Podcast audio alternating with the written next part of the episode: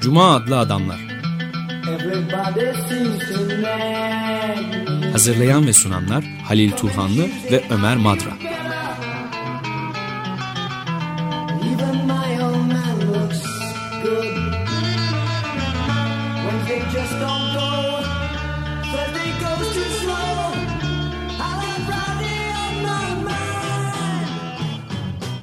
Merhaba Halil, hoş geldin. Teşekkürler, e, hoş bulduk. Bu haftaki programımızda Max Horkheimer'in geleneksel ve eleştirel kuramını konuşacağız. İkimiz e, konuğumuz yok.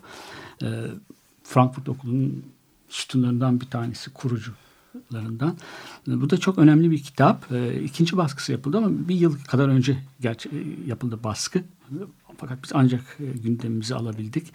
E, 1930'ların ikinci yarısından itibaren yazdığı e, yazılar var burada.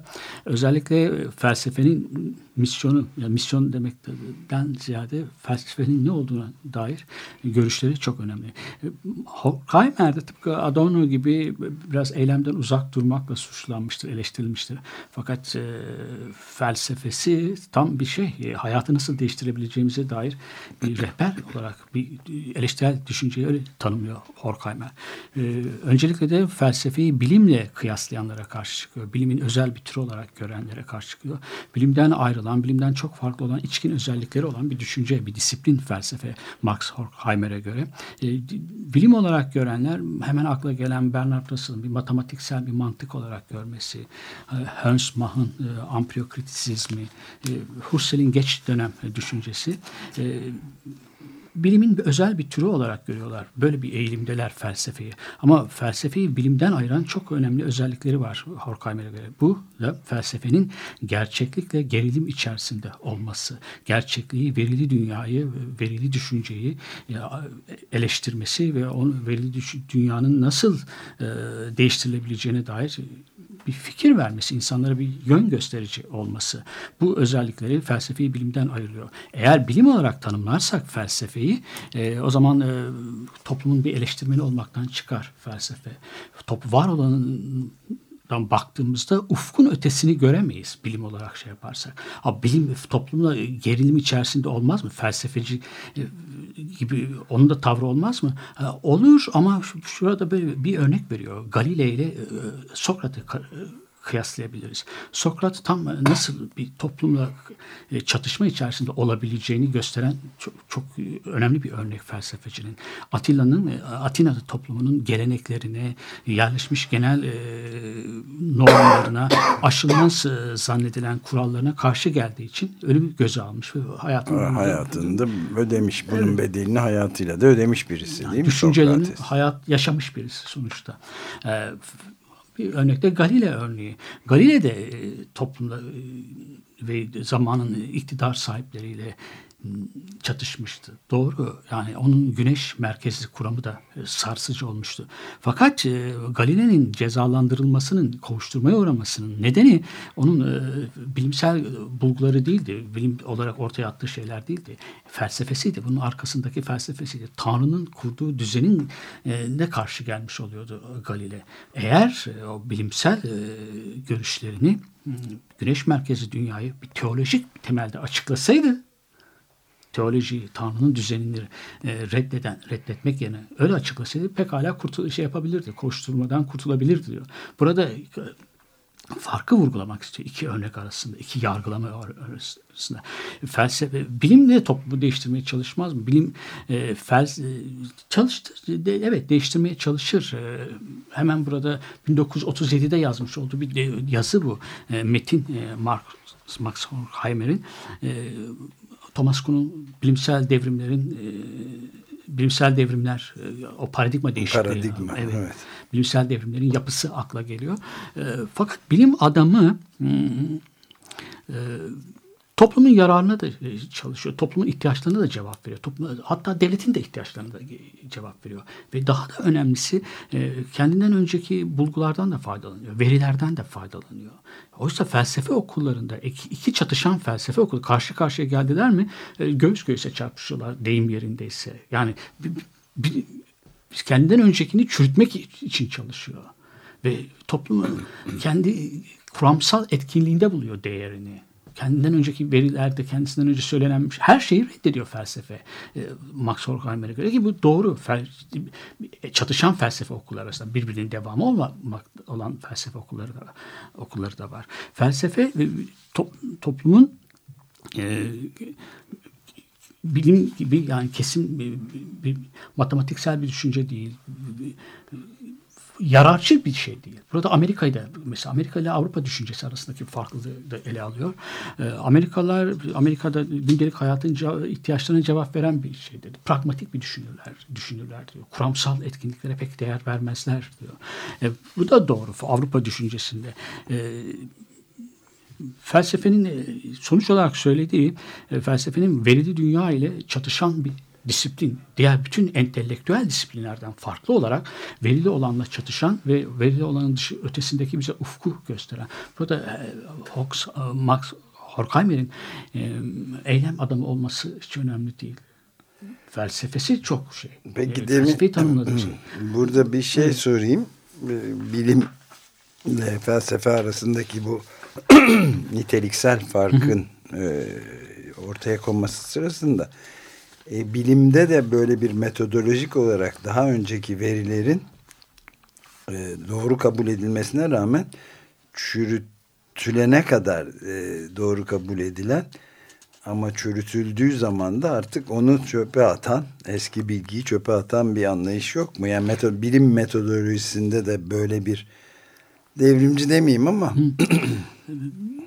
Böyle bir, evet var. Yani burada Max Horkheimer felsefeyi çok e, felsefenin müthiş bir savunucusu olarak ortaya çıkıyor ama zaten ha, ne tür bir felsefeyi savunduğu da önemli. E, eleştirel düşünceyi şey yapıyor. Yani devletin, iktidarların hizmetinde de bir felsefe var. Bu gele, zaten geleneksel düşünce dediği o eleştirel kuram. Felsefeyi eşittir eşe, eleştirel kuram olarak. Eleştiriyle özdeşleştiriyor evet. evet. Eleştirel kuram evet. Yani e, senin söylediğine geli, cevap vermek gerekirse ben değil Horkheimer'in vermesi. Onu da aramam gerekiyor. E, evet yani doğru. Bilim de çok e, değişiyor. Uzun süre yerleşik olan e, bilimsel değerlerde birden e, yavaş yavaş ortadan kalkabiliyorlar. O da bir, bu da bir e, bilim alanında bir devrim sayılabilir. Fakat bilimin kullanılabilir bir şey olduğunu, kullanılabilirlik bir potansiyel olduğunu da söylüyor Max Horkheimer. E, bilim adamlarının e, kendi atom bombası yapan bir bilim adamı. Hiçbir şeyde insanlığa karşı e, insanlıktan nefret eden birisi değil. Ama laboratuvara girip orada e, onun sonuçlarını düşünmeden şey yapabilen bir bilim adamı. E, insanı felakete götürecek bir şeyi de yapabilen bir bilim adamı var. Yani bilimin kötüye kullanılabilirliği var. Felsefenin kötüye kullanılabilirliği yok mu diyeceksin. E, felsefi düşüncenin e, yani tiranların e, en gaddar yönetimleri de meşrulaştıran bir felsefe de var tabii. Siyaset felsefesi de var. Evet. Onu ona karşı yani ne olması gerektiğini anlatıyor Max Horkheimer. Felsefesi, eleştirel düşünceyi şey yapıyor. Eleştirel düşünce de e, günümüzde daha geniş anlamda kullanıyor ama dar anlamda e, Frankfurtçuların felsefeden ne anladıkları eleştirel düşün daha dar anlamda daha geniş anlamda Derrida da e, eleştirel kuram içerisinde daha pek çokları da eleştirirsin ama bu bir idealize edilmiş ideal bir felsefe tanımı veriyor Horkheimer. Ve bence de felsefeyi böyle kabul etmekten yanayım. Yani felsefenin şeyi e, eylem için bu da şimdi diyebilirsin ki eylem için bir felsefe dediğinizde bu da bir kullanılabilirlik şeyi olmuyor mu diyebilirsin. Ama dünyayı buradaki söz konusu olan eylem dünyayı dönüştürme. Dönüştürmek tabii. Yani otoriteye baş kaldırma. Felsefenin önemli özelliği o otoriteye baş kaldırması. Felsefenin ideoloji de sayılamayacağını söylerken bunu örnekler veriyor. Kartezyen düşünceden, Descartes'tan yola örnekler veriyor. E, felsefenin belirli bir toplumsal sınıfla özdeşleştirilmiş bir düşünce de ona sadece ona mal edilecek bir düşünce de olmadığını söylüyor. Burjuva felsefesinden söz ediyoruz. Ama burada bir fazlalık var. Burjuvaziyi aşan Burjuvazinin en devrimci döneminde yazı, e, ileri sürmüş düşünceleri aşan geleceğe taşan düşünceler de var. Bütün insanlık için yararlı olan şeyler var. Felsefenin otorite, felsefe teolojiye karşı çıkıyor. Tanrı düşüncesine karşı çıkıyor. Felsefeci gerek İngiliz aydınlanmacıları gerek Fransız aydınlanmacılarının çoğu Tanrı tanımaz değillerdi. Ama Tanrı'nın saltık bir otorite olarak kabul edilmesine karşılar salt tanrısal otoritenin hayatı yönlendirmesine karşılar. Locke'un bir şey var. İngiliz aydınlanmasının belki de başlangıcı sayılabilecek Locke'un bir şey sözü var. Vahiy aklın süzgecinden geçirilmelidir diyor. İnanışa karşı, inanca karşı düşünceyi koyuyorlar. Yani e, otoritenin karşısında aklı koymuştu burjuva düşüncesi. Ama kendi bu burjuva düşüncesi için akıl adaletin özgür bir hayatın, eşitlikçi bir hayatla aynı anlamda aynı anlama geliyor. Özdeş akıl. Hukukun temelini akıl oluşturmalıydı. Ama burjuvazinin kurduğu 19. yüzyıla kadar da bu doğru bir şey. 17. yüzyıldan 19. yüzyılın başına kadar tam 200 yıl geçerli olmuş bir düşünce felsefede. Ama burjuvazinin kurduğu düzen, aklın temelinde yükseldiğini ileri sürdüğü düzen kendisi adaletsiz olduğunda da o artık o andan itibaren de akıl bir boş kavram, içi boş bir kavram haline geliyor. Ama e, Descartes e, şeyin ileri sürdüğü Horkheimer'in e, Martin Luther'in bitirdiği eksik bıraktığı yerden başlıyor. Dinde yaptığını şeyde felsefede yapıyor. Otorite öncelikle bir yıkıcıdır Descartes diyor buradaki metinlerden bir tanesinde. yani düşüncesi matematiksel dünyayı bir matematik olarak görmesi.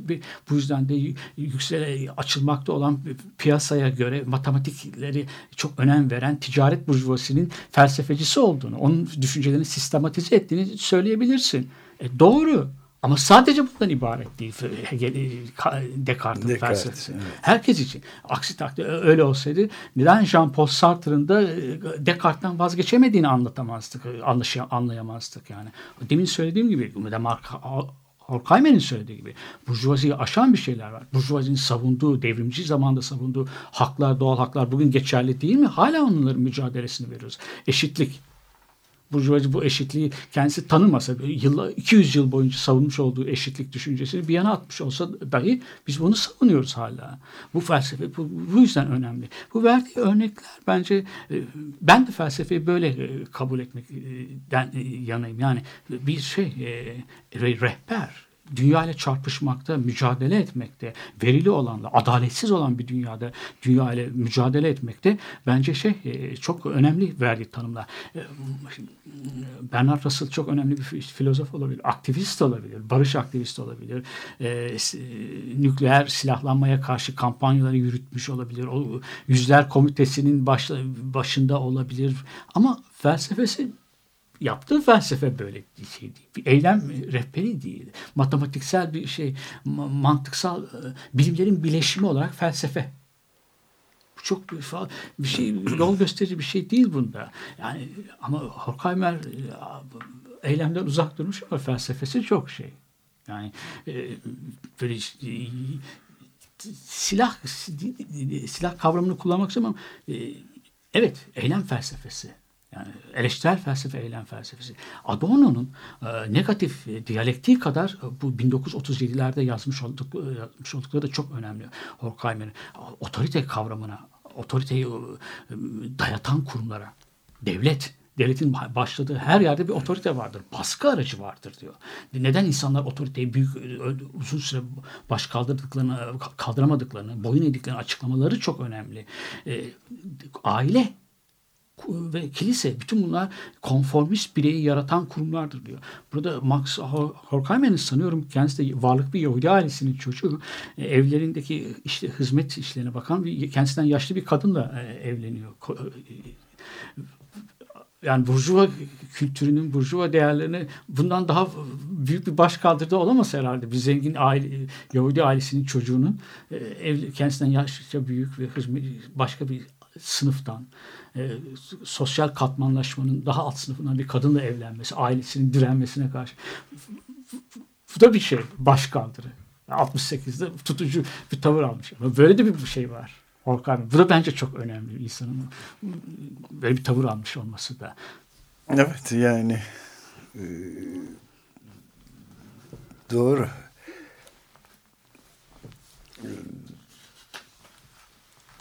Peki be- ben şey, şey felsefenin bu entelektüel e, etkinliklerden farklı olduğunu Bir ara verelim istersen tam bu noktada. Peki. Ee, bir e, şey çalalım. Steve Win'den I Don't Deserve This adlı parçayı dinleyerek bir soluklanma imkanı bulalım.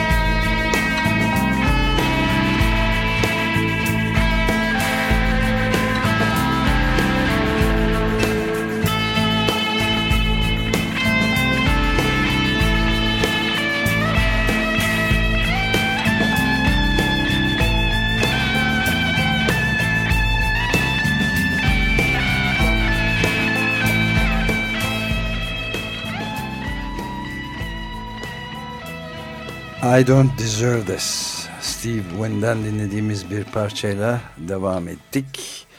Şimdi programımıza devam ediyoruz. Burası Açık Radyo 94.9 AçıkRadyo.com ve Cuma Adlı Adamlar programını Halil Turhanlı ile ben Deniz Ömer Madra size sunmaya hazırlayıp sunmaya çalışıyoruz. Marx Marx Max Horkheimer'ın bir e, ikinci baskısı yapılmış olan Yapı Kredi yayınlarından bir makalelerinden derlenmiş bir kitaptan bahsediyoruz.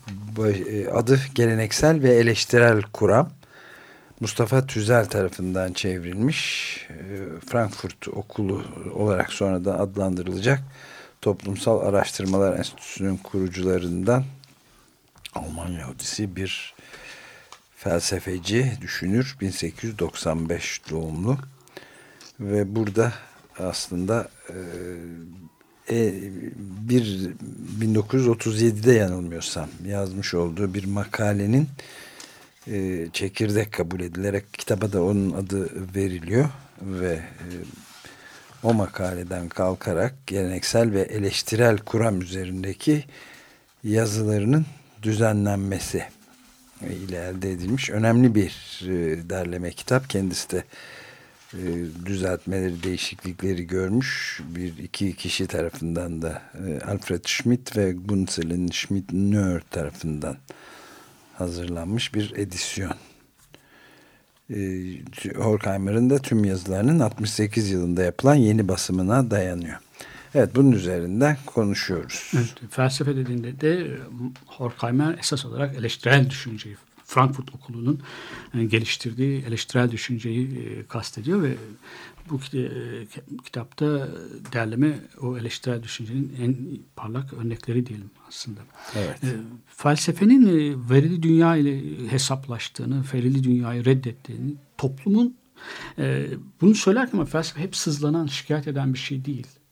Verili dünyayı sineye çekmeyen bir düşünce, disiplin felsefe. Oradaki Horkheimer'in sözü. Evet. Felsefe var olan dünyayı, bu dünyanın içerdiği, içindeki adaletsizlikleri sineye çekmez.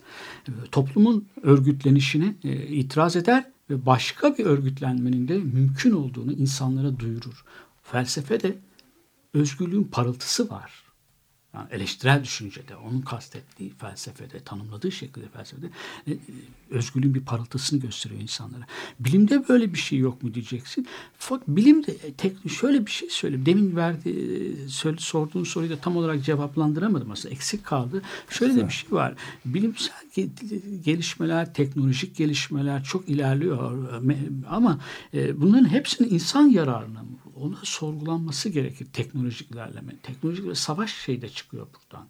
E, doğru yani felsefede savaşı meşrulaştıran bir şeyler var e, felsefede de. Ama bütün e, teknolojiye rağmen insanın maddi hayatında ve tinsel manevi hayatında da bir yoksun yoksunlaşma var. Yoksunluk var. Felsefe bunları gidermiyor. Ama içlerinde bulundukları maddi koşulları değiştirmelerin için insanları teşvik ediyor eleştirel düşünce. Bilimin böyle bir şey pek ben ben de göremiyorum hakikaten. Yani bilim adamlarında felsefede olduğu kadar yok bu özelliği. Bir de e, felsefenin e, bilime karşı çıkması, bilimle e, sayılmasına karşı çıktığı denli e, Şiler'in e, düşüncelerimizin, eylemlerimizi estetik bir düzene sokar. E, e, felsefe, felsefe ile sanat arasında kurduğu bir bağ var. Buna da karşı çıkıyor.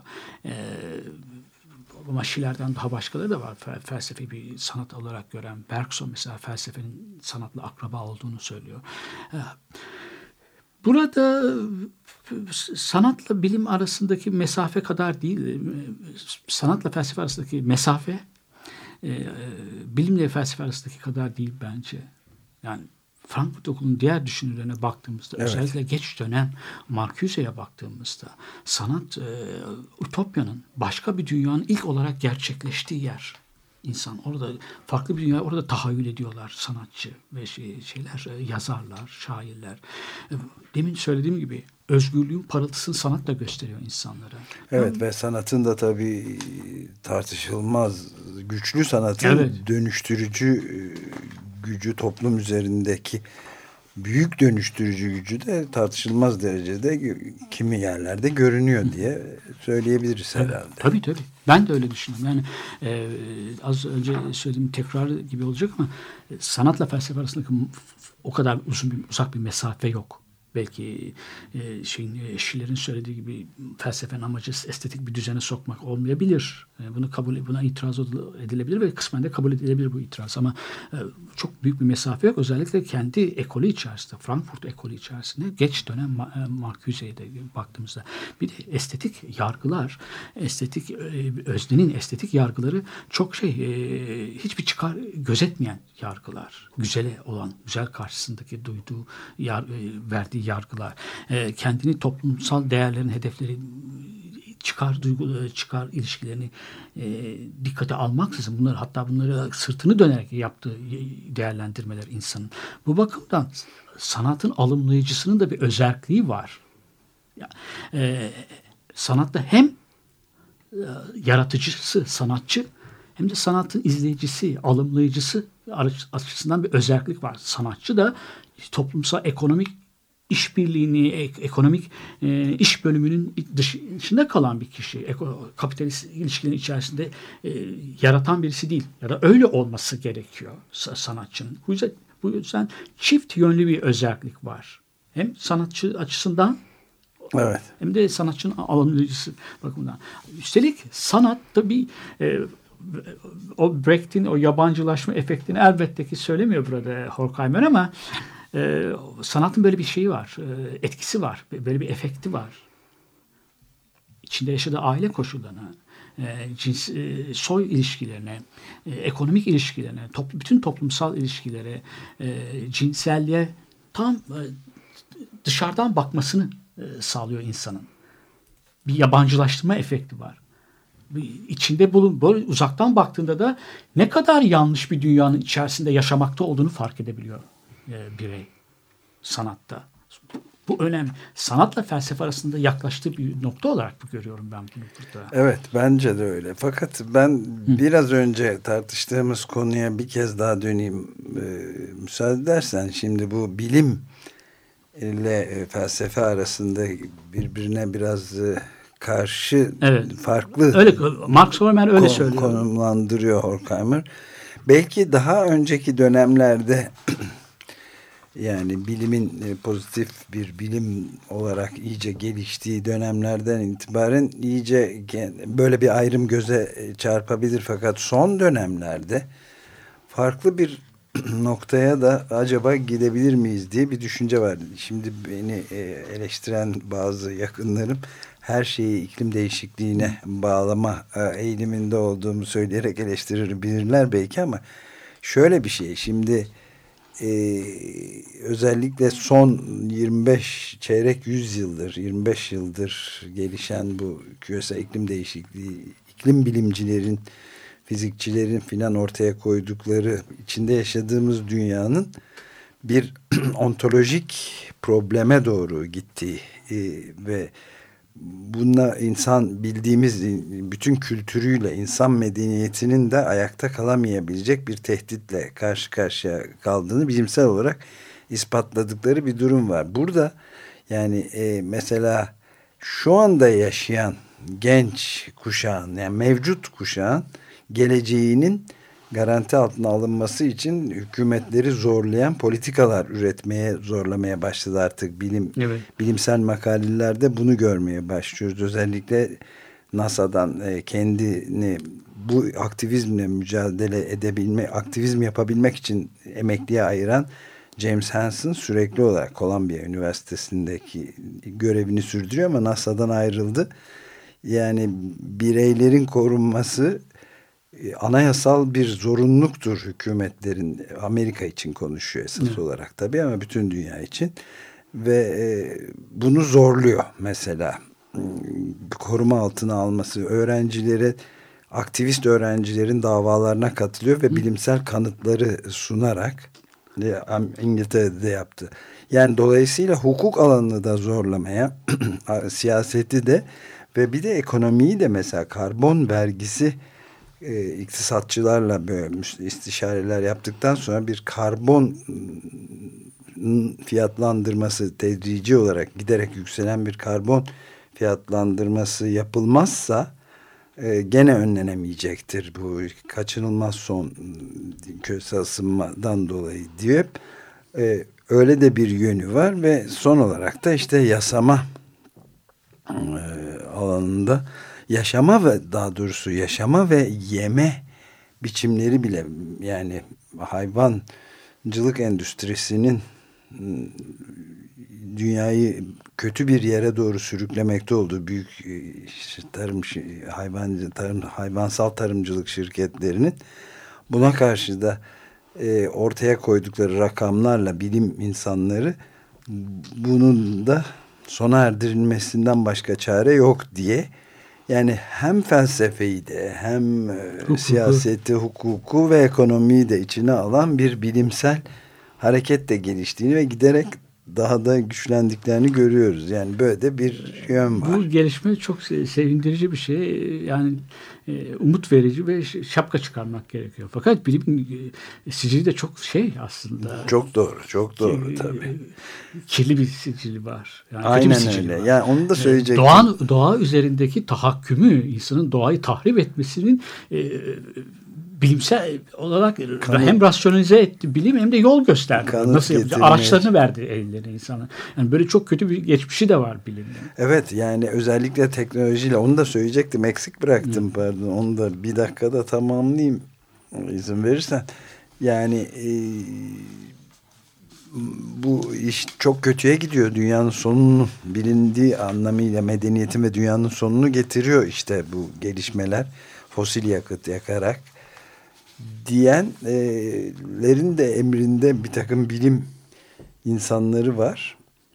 Yani bunun sürdürülebilmesi için bu şekilde sürdürmek için devamını ve mesela işte okyanuslara demir tozları atalım yok uzaya belli bir mesafeden e, ayna koyalım güneş ışınlarını geri çevirelim çevirelim ya da işte su püskürtelim belli bir mesafeden bütün suların üstüne zerre sularıyla bulut su bir şey yaratalım deyip bilim böyle bilimsel gerçekten bilimsel ama e, aslında teknik bir şeyle durumu idare etmek biraz daha uzatabilmek bu aşırı karları filan götürebilecek bir şey de var. Evet. Bilimin böyle bir rolü de var.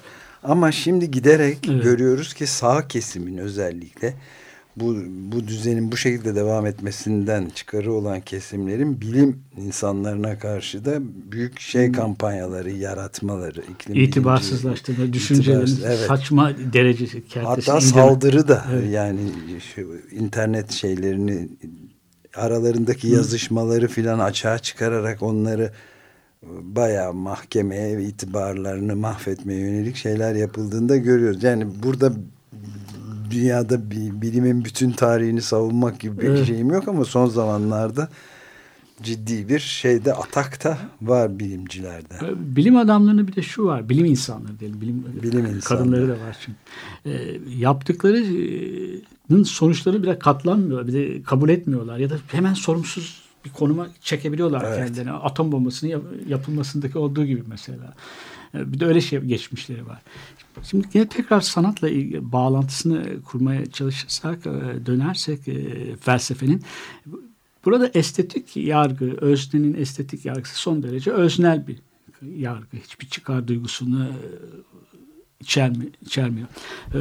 Ama bunun aynı zamanda topluluğa ait de bir yargı olabiliyor. Topluluğa ait yargı olarak da genişleyebiliyor. Nesnelleşebiliyor bir ölçüde en azından.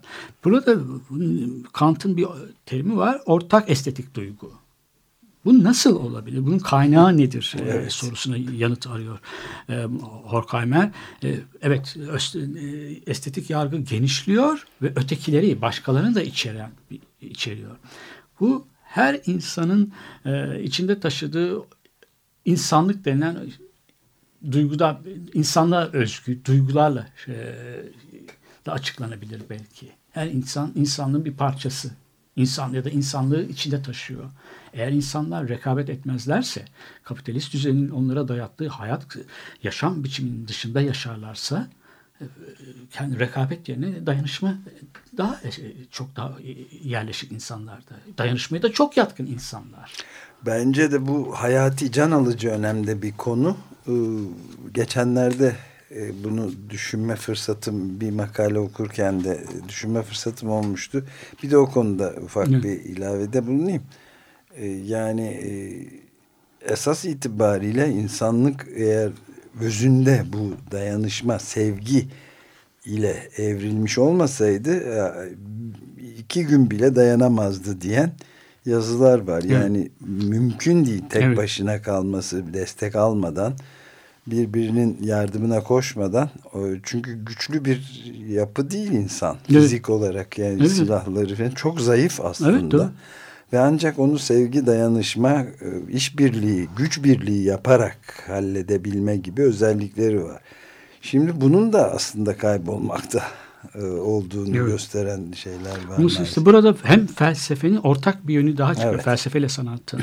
Bu dayanışmayı e, kuvvetlendirecek. O koşu insanın e, asıl e, as olanın asıl olanın dayanışma olduğunu göster göstermesi. aynen öyle. Yani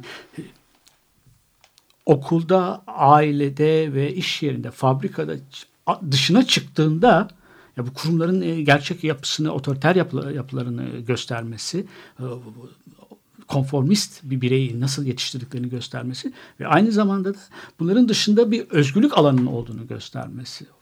Sanatta da bir parıltı, özgürlüğün bir parıltısı var. Özelleşmesinden bu yana sanat diyor. Sanatta baştan beri özerk değil de aslında sarayın hizmetinde bir Evet, sanat var. evet. Monarkların e, Derebeylerin, feodallerin Evet. filan evet. özelleşmesinden bu yana sanat dinin elinden kaçan ütopyayı sahiplenmiştir diyor. Son dönem e, özellikle Marcuse'de sanata çok önem veriyor. Sanat özgürlüğün ilk gerçekleştiği yerdir. Eğer e, özgürlük tahayyül tarihin zorunlu yasalarının sonucu değil de insanın tahayyülünün, e, düş gücünün bir sonucuysa hayata düş gücünü gerçekleştirme yönünde e, çaba göstermesi gerekiyorsa sanat bunun başlangıcıdır diyor.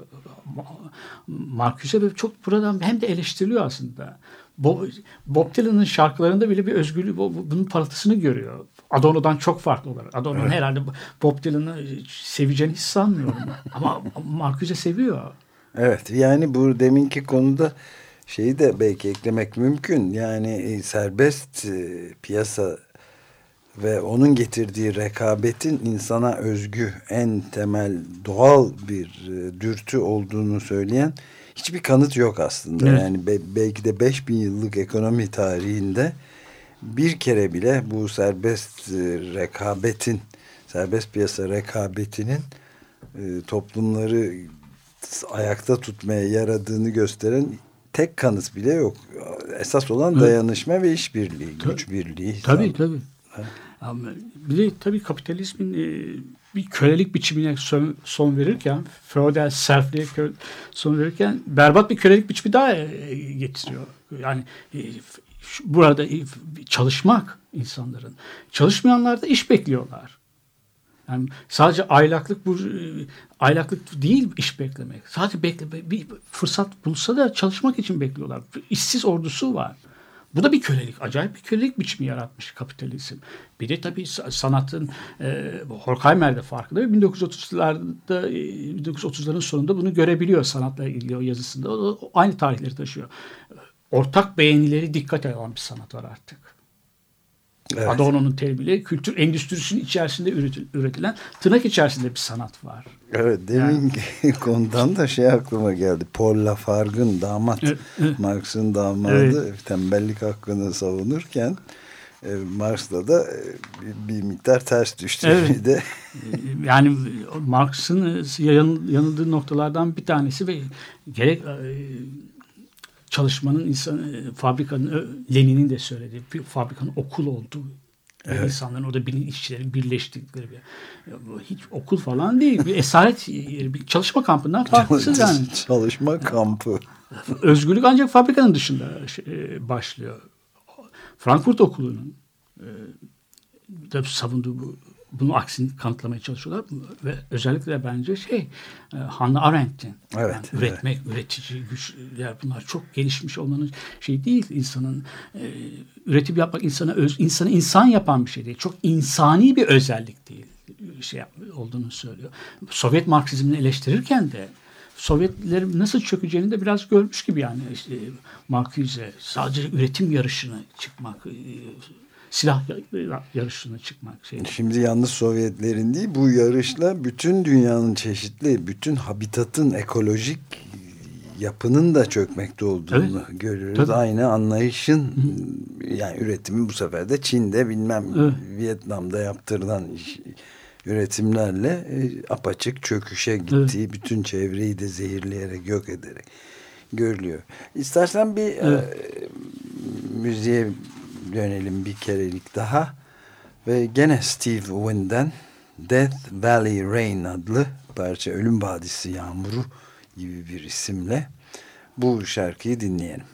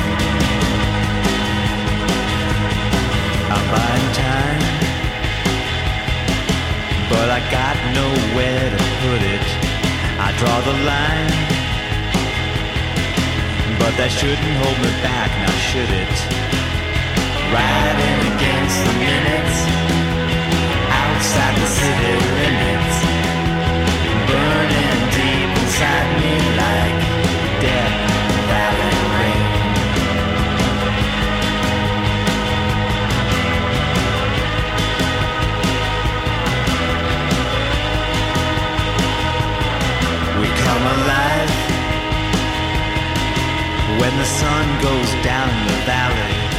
We never drive. We just park it out back in the alley. Riding against the minutes.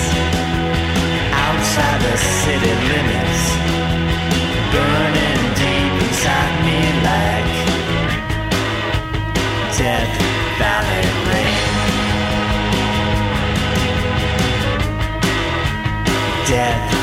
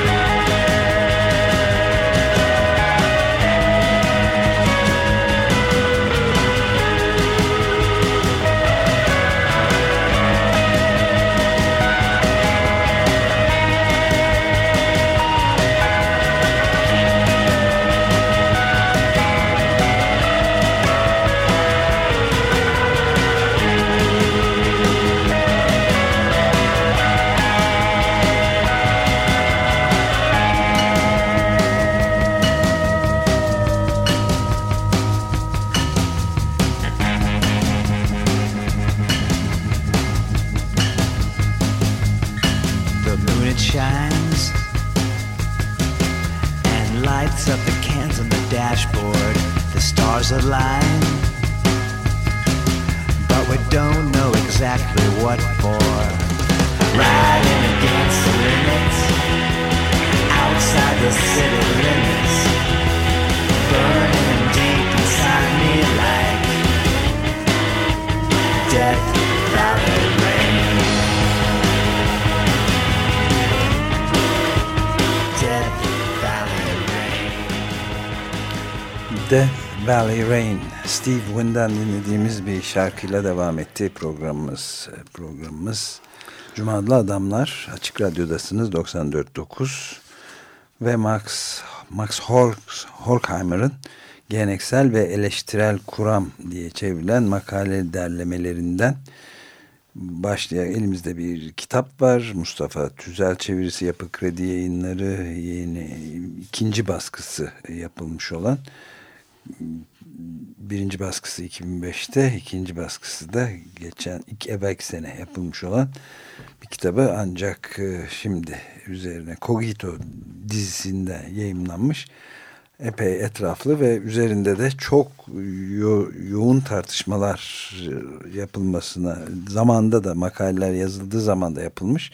Şimdi hala tartışmalar yapılmasına yol açan önemli görüşlerin tartışıldığı bir şey. Biz de oradan kalkarak bu kitaptan ve buradaki yazı ve fikirlerden çeşitli Biraz da güncellemeye çalışıyoruz. güncellemeye de çalışıyoruz. Evet aynen öyle. E, Demin unuttuğum bir şey var. Ben onu ekleyeyim. E, Ailenin, okulun hep baskı kurumları olduğunu söylerken bir şey de değiniyor. Bir olumlu bir yönü de görüyor aslında. Onu söylemezsek haksızlık etmiş oluruz. Eksik, çok eksik bırakmış oluruz.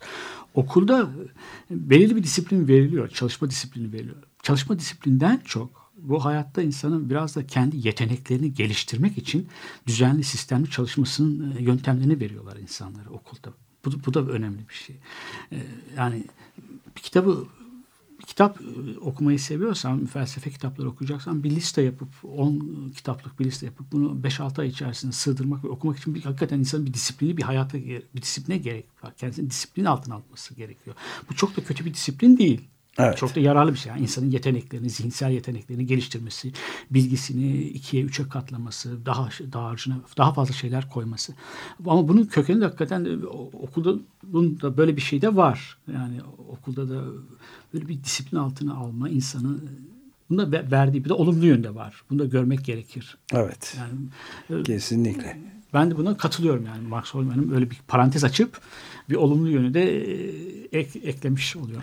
Evet deminki kon- e, daha önce tartıştığımız konulardan birine de küçük bir şey ilave yapmam yapmam gerekirse e, yani Bertrand Russell'ı biraz eleştirel bir yaklaşım içinde ele aldı ama yani bilim dünyasına da ama mesela Russell Einstein manifestosunu da dünyayı e, atom gene bilim insanlarının fizikçilerinin filan da katkısıyla içine dünyanın içine sokulduğu kritik eşikten e, şeye karşı uyaran önemli bir manifesto da çıkmıştı Tabii, mesela. Yani çok önemli bir aydın e, Russell Mahkemesi. Evet ve ondan önce de işte bu atom bombasına karşı dünyayı uyaran ikisinin 1950'lerde nükleer soğuk savaş evet. döneminde nükleer savaş e, silahlarla. Kampanyayı, karşı kampanyayı başlatanlardan bir tanesi İngiltere'de, Evet. Avrupa'da da. E, doğru, bütün söylediklerin doğru. Buna e, Horkheimer'in itirazı yok herhalde ama itirazı felsefesi. Evet, yani felsefesi. felsefeyi hangi yöne çektiğini. Şimdi burada bir e, anekdot e, düşeyim, aktarayım.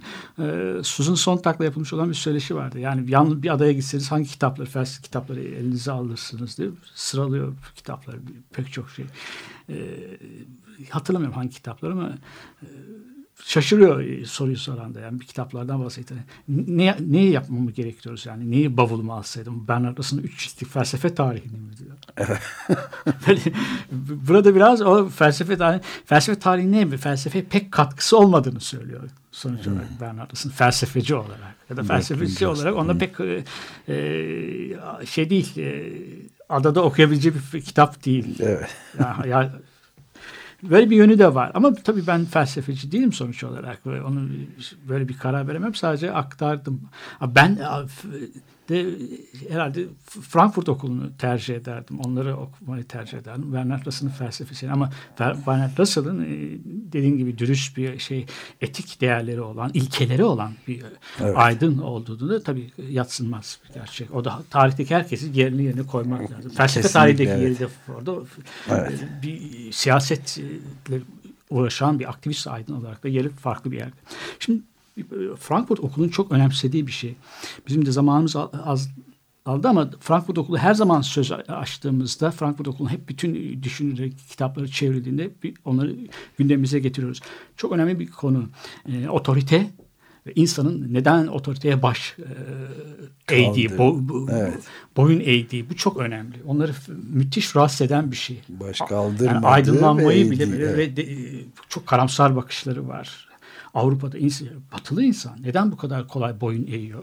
Faşizme boyun eğiyor, otoriter rejimlerin karşısında boyun eğiyor ya baş kaldırmıyor. Hegel'in bir sözünü alıntılamış orada. Otorite zannedildiğinden de çok daha önemlidir diyor Hegel. E, otorite tarih içerisinde belirleyici olmuş. Hep en ilkel toplumdan gelişmiş toplumlara kadar o uzanan bütün tarihsel gelişmiş içerisinde otorite e, belirleyici. Yani biz nüfusun azınlığının çoğunluk üzerindeki kendi iradesini egemen kılması ve onları kendi iradelerinden yoksun bırakması. Otorite bu. Otorite baskının olumlanması, kabul edilmesi. Önemli olan da otoritenin içselleştirilmiş olması. Tarihte e, kırbaçla çalıştırıldıkları dönemler de oldu tabii insanların köle gibi. Ama otoriteye gönüllü boyun eğdikleri zaman çok daha fazla. İsyanlar da oldu. Ama isyanlar bazen daha tarihin, insanlık tarihine baktığımızda is- isyanlar, baş kaldırılar e, daha e, istisnai durumlar olarak ortaya çıkıyor. İnsanın boyun eğmesi genel durum maalesef. Frankfurtçulara e, göre. Boyun eğmek ve kendi daha kötü maddi koşullara mahkum eden bir yaşamı kabul etmek. Neden böyle bu oluyor? Ee, Yani insanlar e, gönüllü olarak bir kültür geliştiriliyor diyor Max Horkheimer. Boyun eğme kültürü, itaat kültürü, biat kültürü diyoruz. Evet, Tevekkül. Din, başlangıçta işte insanları boyun eğmek amacını gütmüyordu. Dinsel tasarımlar insanların bu dünyada erişemedikleri, yoksun kaldıkları pek çok şeyi e, gerçekleştirme umudunu taşıyordu. Hatta bu dünyada gerçekleş. Öte dünyaya bırakmadan bu dünyada ka- kavuşmayı istiyorlardı. Dinsel akımlarda içerisinde e, ortaya çıkan e, heretik e, başkaldırılar ve ce- cezalandırılan hepsi de e, odunları, odun yığınları üzerinde çoğu sonuçlanan başkaldırılar insanların. Engizisyon'da e, sonuçlanan başkaldırıları. Ama e, din bir anlam bir yerden sonra da insanlar için e, tevekkül isyanının yerine tevekkülü koydu. Otoritenin e, boyun eğdi insanlar. Burada iki örnek veriyor. Buna e, kısmen üretim ilişkileriyle e, insanlar açıklayabiliyorlar böyle bir kültürün oluşmasını. Ama ilet, ilet, üretim ilişkileri bunu tamamen açıklayan bir şey değil. Sonuçta bu kültür. Verdiği örnek var. Çin'de atalara duyulan saygı. Çin'deki pirinç ekiminden ötürü e, tarımla e, üretimi yapıyorlar ve e, Çinliler bu havanın nasıl olabileceğini özel ekim ve tekniklerini bilenler yaşlılar. Yaşlılar göğe baktıklarında 20 gün sonrasının dahi, dahi nasıl olabileceğini görüyorlar Evet, Çin'de. kültürün bir şeyi. Bilgi iktidar. Evet. O bilgiden dolayı yaşlılara bir hürmet var. Tanrı düzeyinde yükseltiyorlar. Tanrı gibi kabul ediyorlar. Ama bu ata kültürü onlara bağlılık yeni bir yaşam kurmanın önünde de ayak bağı, pranga oluyor insanlara. Ücretler, Daha evet. başka bir şey örnek e, Hindistan'daki kast sistemini veriyor. Hindistan toplumunun geri kalmasında e, modernleşmesinin önündeki en büyük engellerden bir tanesi. Ama buna sadece alt kastaki insanlar da karşı çıkmıyorlar. Bunun değişmesini istemiyorlar. Bunun ruh göçüyle ilgili bir şey. Bir dünyaki son, sonra e, tekrar dünyaya tekrar geldiklerinde paryalar e, da, Brahman e, daha üst sınıfta e, kastlarda dünyaya geleceklerini düşünüyorlar. Ruh Evet. göçüyle. Hatta Arundhati Roy geçenlerde e, yazdı ve büyük eleştiri aldı. E, Gandhi'nin kendisinin de bu kast sistemine itiraz getirmediğini Hiç, hiç söyledi. dokunmamış, hiç dokunmamış. Yani e, bu sistemin devamında medet ummuş bir hali var. Doğru, en büyük eleştiriler. Çok doğru bir eleştiri yani. Evet ama yani az kalsın E, tabii ateşe geleneksel bir toplum. Geleneksel çok şey. e, Bugün çok iyi, bilgisayar teknolojisinde pek çok şeylerde gelişmiş bir hatta e, bulunduğu coğrafyada demokrasinin de daha e, görece gelişmiş olduğu bir yer Hindistan ama çok eski bağlı, ayak bağlı olan hakikaten modernleşmenin e, daha da gelişmenin toplumsal gelişmenin önünde ayak bağlı olacak bir takım toplumsal örgütlenmesi de var ki kast bunların en önde geleni. Evet. Şimdi Horkheimer'in verdiği örnek alt sınıflardan gelen insanların toplumun değişmesini e, istemediklerini söylüyor. Otoriteyi şi- insanlar şiddet, çıplak şiddet her zaman uygulanmıyor. Şiddeti içselleştiriyorlar. Şiddeti içselleştirdiğinde yani dıştan gelen uygulanmış olan bir takım şey zamanla ruhunda senin yer ediniyor. Şiddeti uygula, içselleştirirsen itaat eden bir birey oluyorsun. Bu çok önemli bir şey. Şey- şey- Frankfurtçular için. Felsefe bu işte. Evet bu çok İtaatkar bilinci ortadan kaldırmak. İsyankar bir şey yapmak. İsyan. İnsanı isyankar etmek lazım. Şey, bütün çok sevdiğim bir terimi vardır Marcus'un. Bütün zamanların hoşnutsuzları. Daima içinde bulunduğun koşullarda bir şey vardır. Daima daha iyisi mümkündür çünkü. evet yani sonu gelmez bir köklü adalet arayışı Evet. ve isyan arayışı. Bir de şey var. İnsan karakteri diye bir şey yoktur diyor. Kültürle, kültürel inşadır karakter. Boyun eğen bir insanın karakteri, insana özgü bir özelliği. Bu dışarıdan Sanki zaman... biyolojik bir Evet, özellikmiş doğuştan gibi bir genetik değişme, şeylere sabit bağlı. bir nüvesi yok insanın. Evet.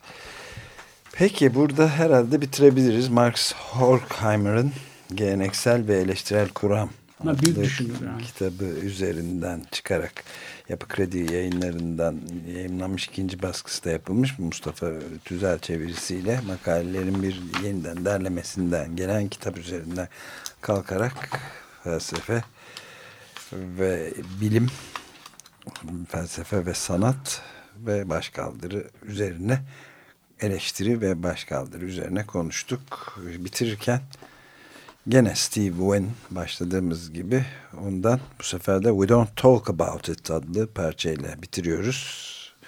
Hepinize günaydın.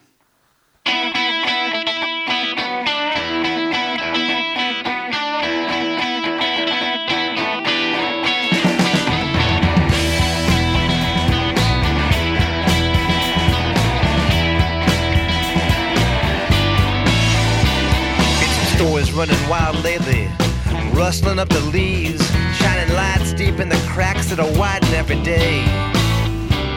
And everybody knows where the master hides the evidence and papers that explains all the mysteries away. but if everybody knows, except a few chosen ones, I suppose, there's no need to dig it up, no. So we don't talk about it. We don't talk about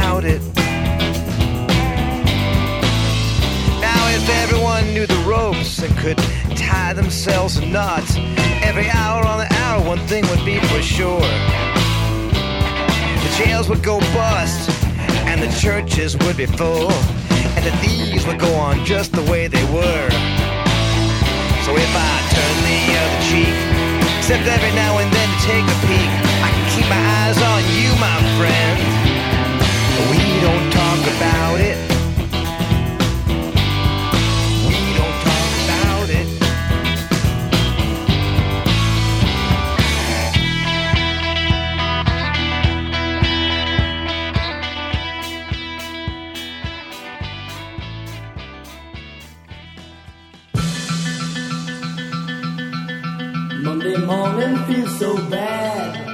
Cuma adlı adamlar. Hazırlayan ve sunanlar Halil Turhanlı ve Ömer Madra.